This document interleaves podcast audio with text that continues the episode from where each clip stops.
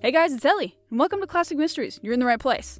So, if you've never been here before, let me kind of lay down what we're going to be doing this week. So, essentially, what happens is I have this book that I read out of. It's called A Minute Mysteries by H.A. Ripley. I have it linked in the show notes, actually, so you can follow along if you like. But every week, I read three puzzles out of there, and uh, and after reading each of the three, I try my darndest to find the solution or to, I, I don't know, parse through the clues. And I don't know if I succeed or not. And if you don't know, minute mysteries are just like little like scenario kind of logic puzzles that they give you that are there kind of to test your logic and your deductive skills and your you know things like that. It's very detective-y. It's it's a lot of fun. so yeah. Anyways, we'll see how many I get right. Last week I actually got one out of three right, but that was really good because the two weeks before that I'd gotten zero out of three right. so hopefully I keep up my streak of not getting zero correct. But yeah. So anyways, uh, with no more waffle, let's jump right in.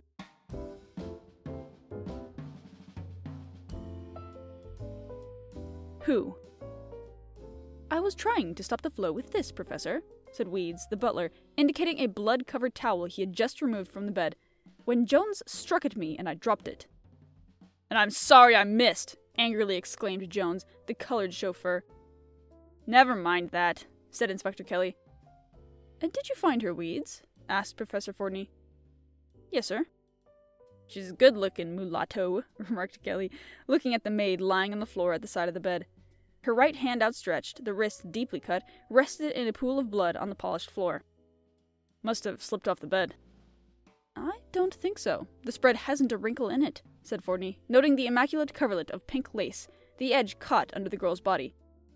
She was almost gone when I found her, offered Weeds, and she died before I could get a doctor.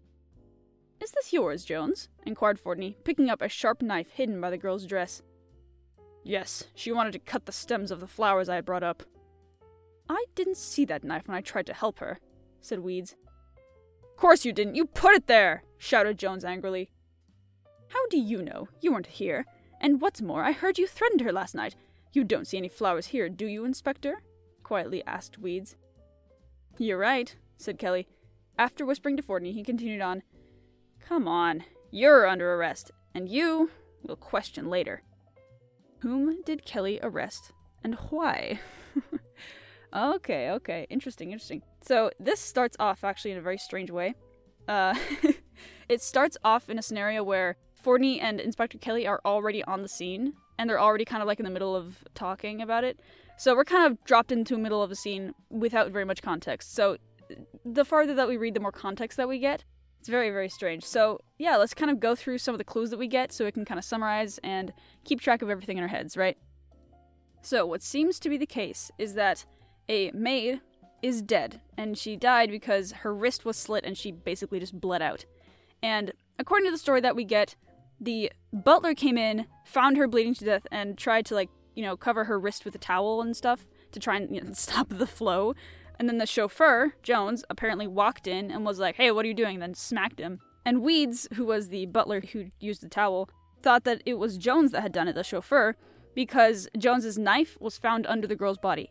Jones's story is that he brought up the knife to cut the flowers that the maid wanted, but according to Weeds, he didn't see that knife when he was up there before. And then Jones said that Weeds put the knife there instead of himself, and, you know, all that. Also, according to Weeds, the butler again, Jones was threatening the girl the night before. And also, there aren't any flowers in the room, so his story about the knife being there to cut the flowers is a little bit strange, but who knows? So yeah, that's basically all of the uh, the clues. So, uh, I've been kind of reading a little bit around, and I noticed something. Around the middle of the story, Fordney says, I don't think that the girl fell off the bed because the bedspread isn't wrinkled. However, in the very, very first paragraph, Weeds picks up a blood covered towel that he removed from the bed, and then, according to him, Jones struck him and he dropped it. So, if he picked it up from the bed, we can assume that that's where he dropped it to. But, like, so the girl didn't fall off the bed, so why was the towel that the butler was using on the bed? that's weird. So, yeah, I'm not sure if that's, like, related to any solution or anything, but I noticed that solutions aren't usually that I don't know, shaky. Like that doesn't seem like a very solid answer, but I mean, it's an answer if I don't have anything else. So, anyways, let's uh let's keep looking. You know, the more I read, the more I think that it's strange that Fordney specifically mentions that she wasn't on the bed because it wasn't wrinkled. However, the bedspread, uh, like the coverlet, the edge is cut under the girl's body. And also, according to Weeds, the butler, the knife was found under her. And according to him, he didn't notice the knife when he was looking at her before and trying to, you know, keep her alive. and so, yeah, obviously he wouldn't notice the knife if the girl was already there. Like, if the girl was already on the floor on top of the knife, then yeah, he would have noticed. But, like, yeah, I don't know. Especially the thing that I mentioned before, like the coverlet on the bed, like was cut under the girl's body. I don't know. Because they don't mention any blood being on the bedspread, so I don't think she was actually, like, attacked on the bed, you know? Oh, but it's so weird that, like, the coverlet is under her, and, like, the knife is under her, and, like, what the heck, you know? That leads me to believe that someone moved her, like, right after she was injured or something. Because, like, if there isn't blood anywhere else, then, like, either they knocked her out and then, like, sliced her on the when she was lying down on the floor. Like, yeah, yeah, that, that actually makes a little bit of sense. Maybe they dragged her off the bed, like, after knocking her out, and that's why the coverlet is kind of under her. Oh, then why is the knife under her? I mean, we can assume that that's the weapon, like, that caused the damage, so why is she lying on top of it? Or why is her dress covering it, at least?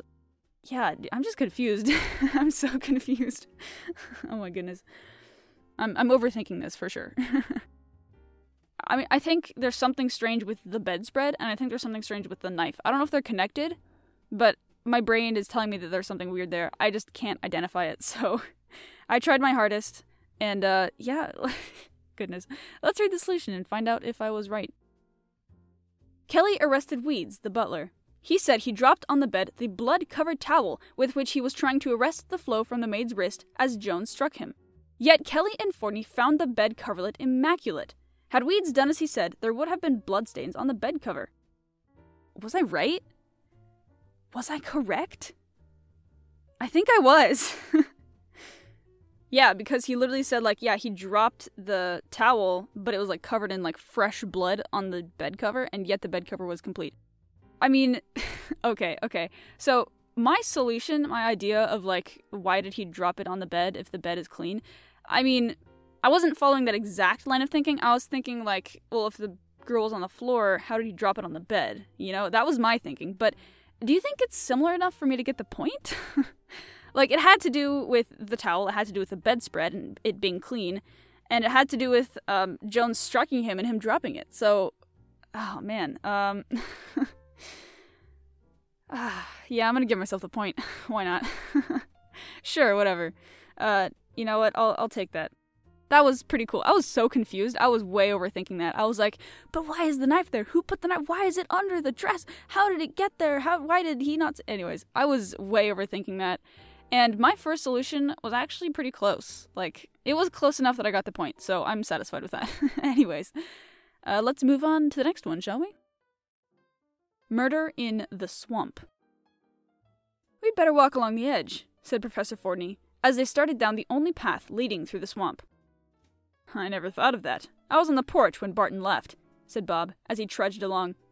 Ten minutes later, I heard a shot. I ran down the path and found him about five hundred yards from the house, bleeding terribly from a wound in the head. I dashed back for the first aid kit and bandaged him as best I could. He died shortly afterwards.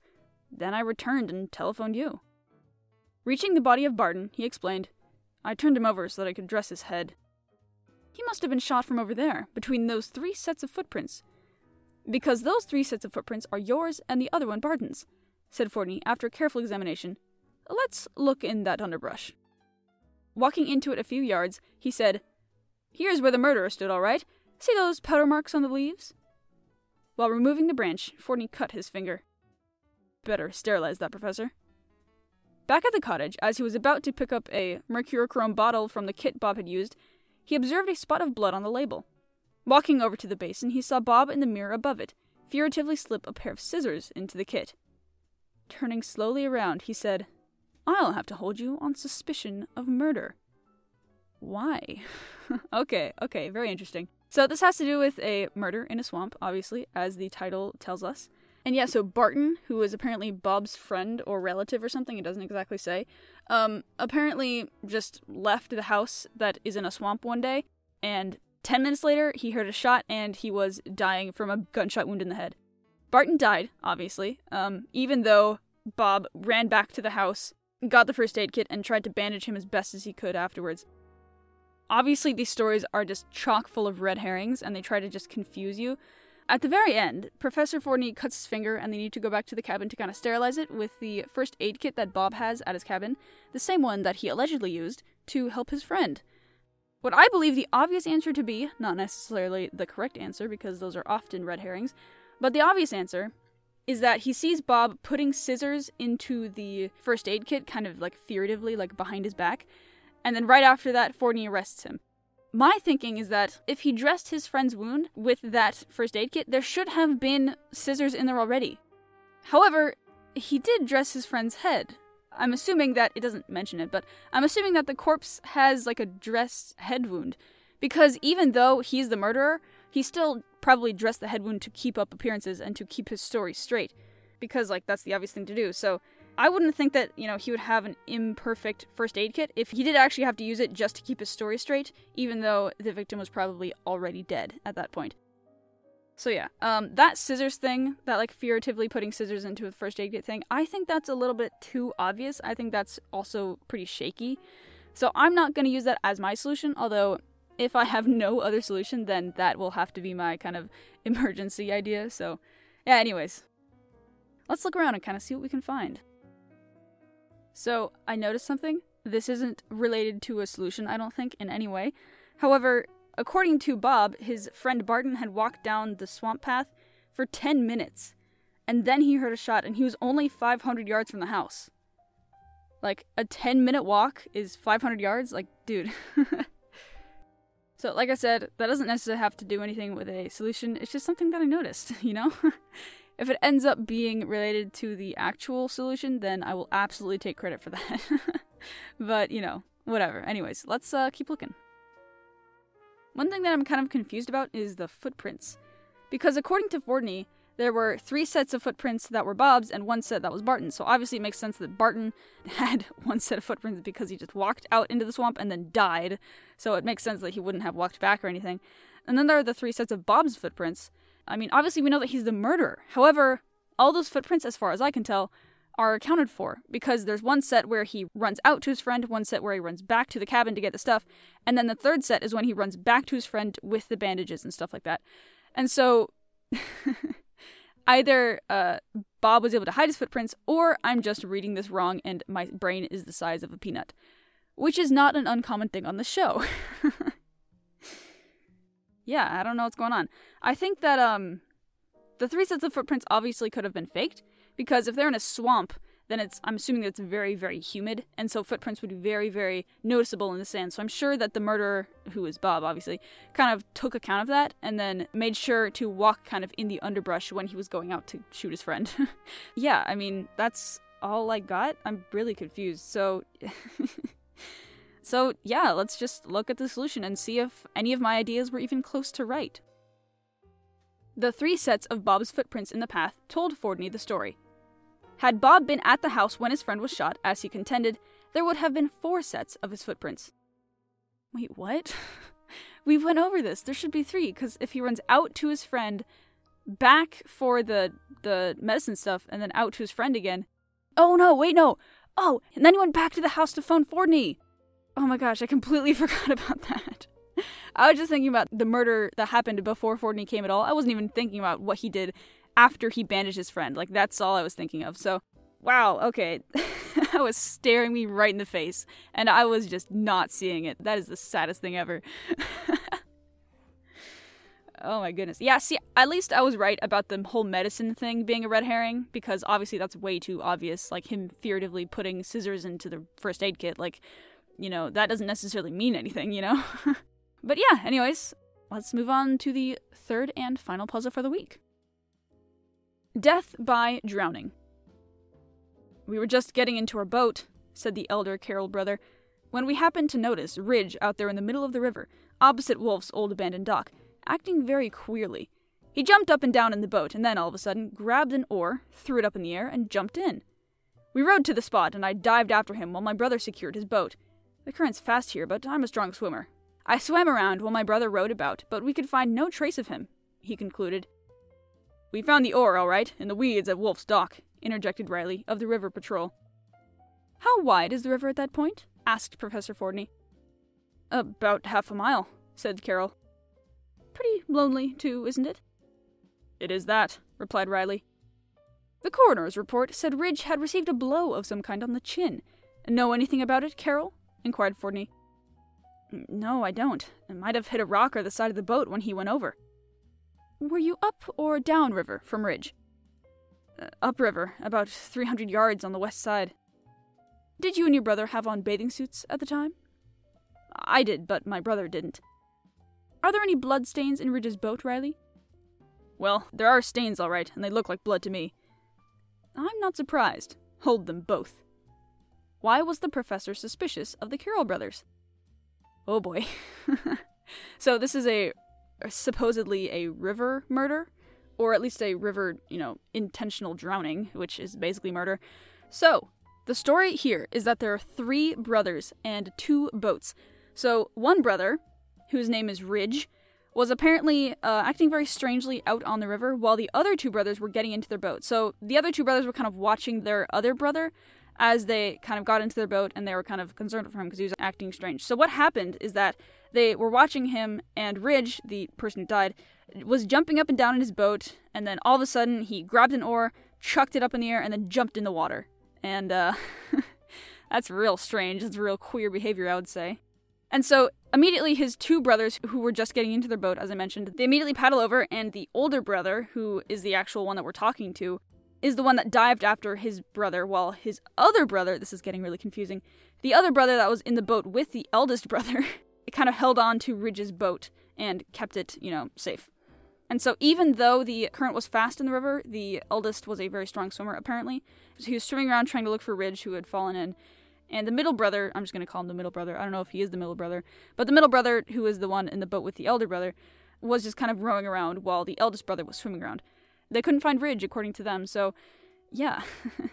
and apparently, the river patrol could find the oar that he uh, supposedly threw just fine in the weeds right next to Wolf's Dock, which is where Ridge was found originally doing his weird stuff. This is getting real confusing, but I hope you're able to follow me.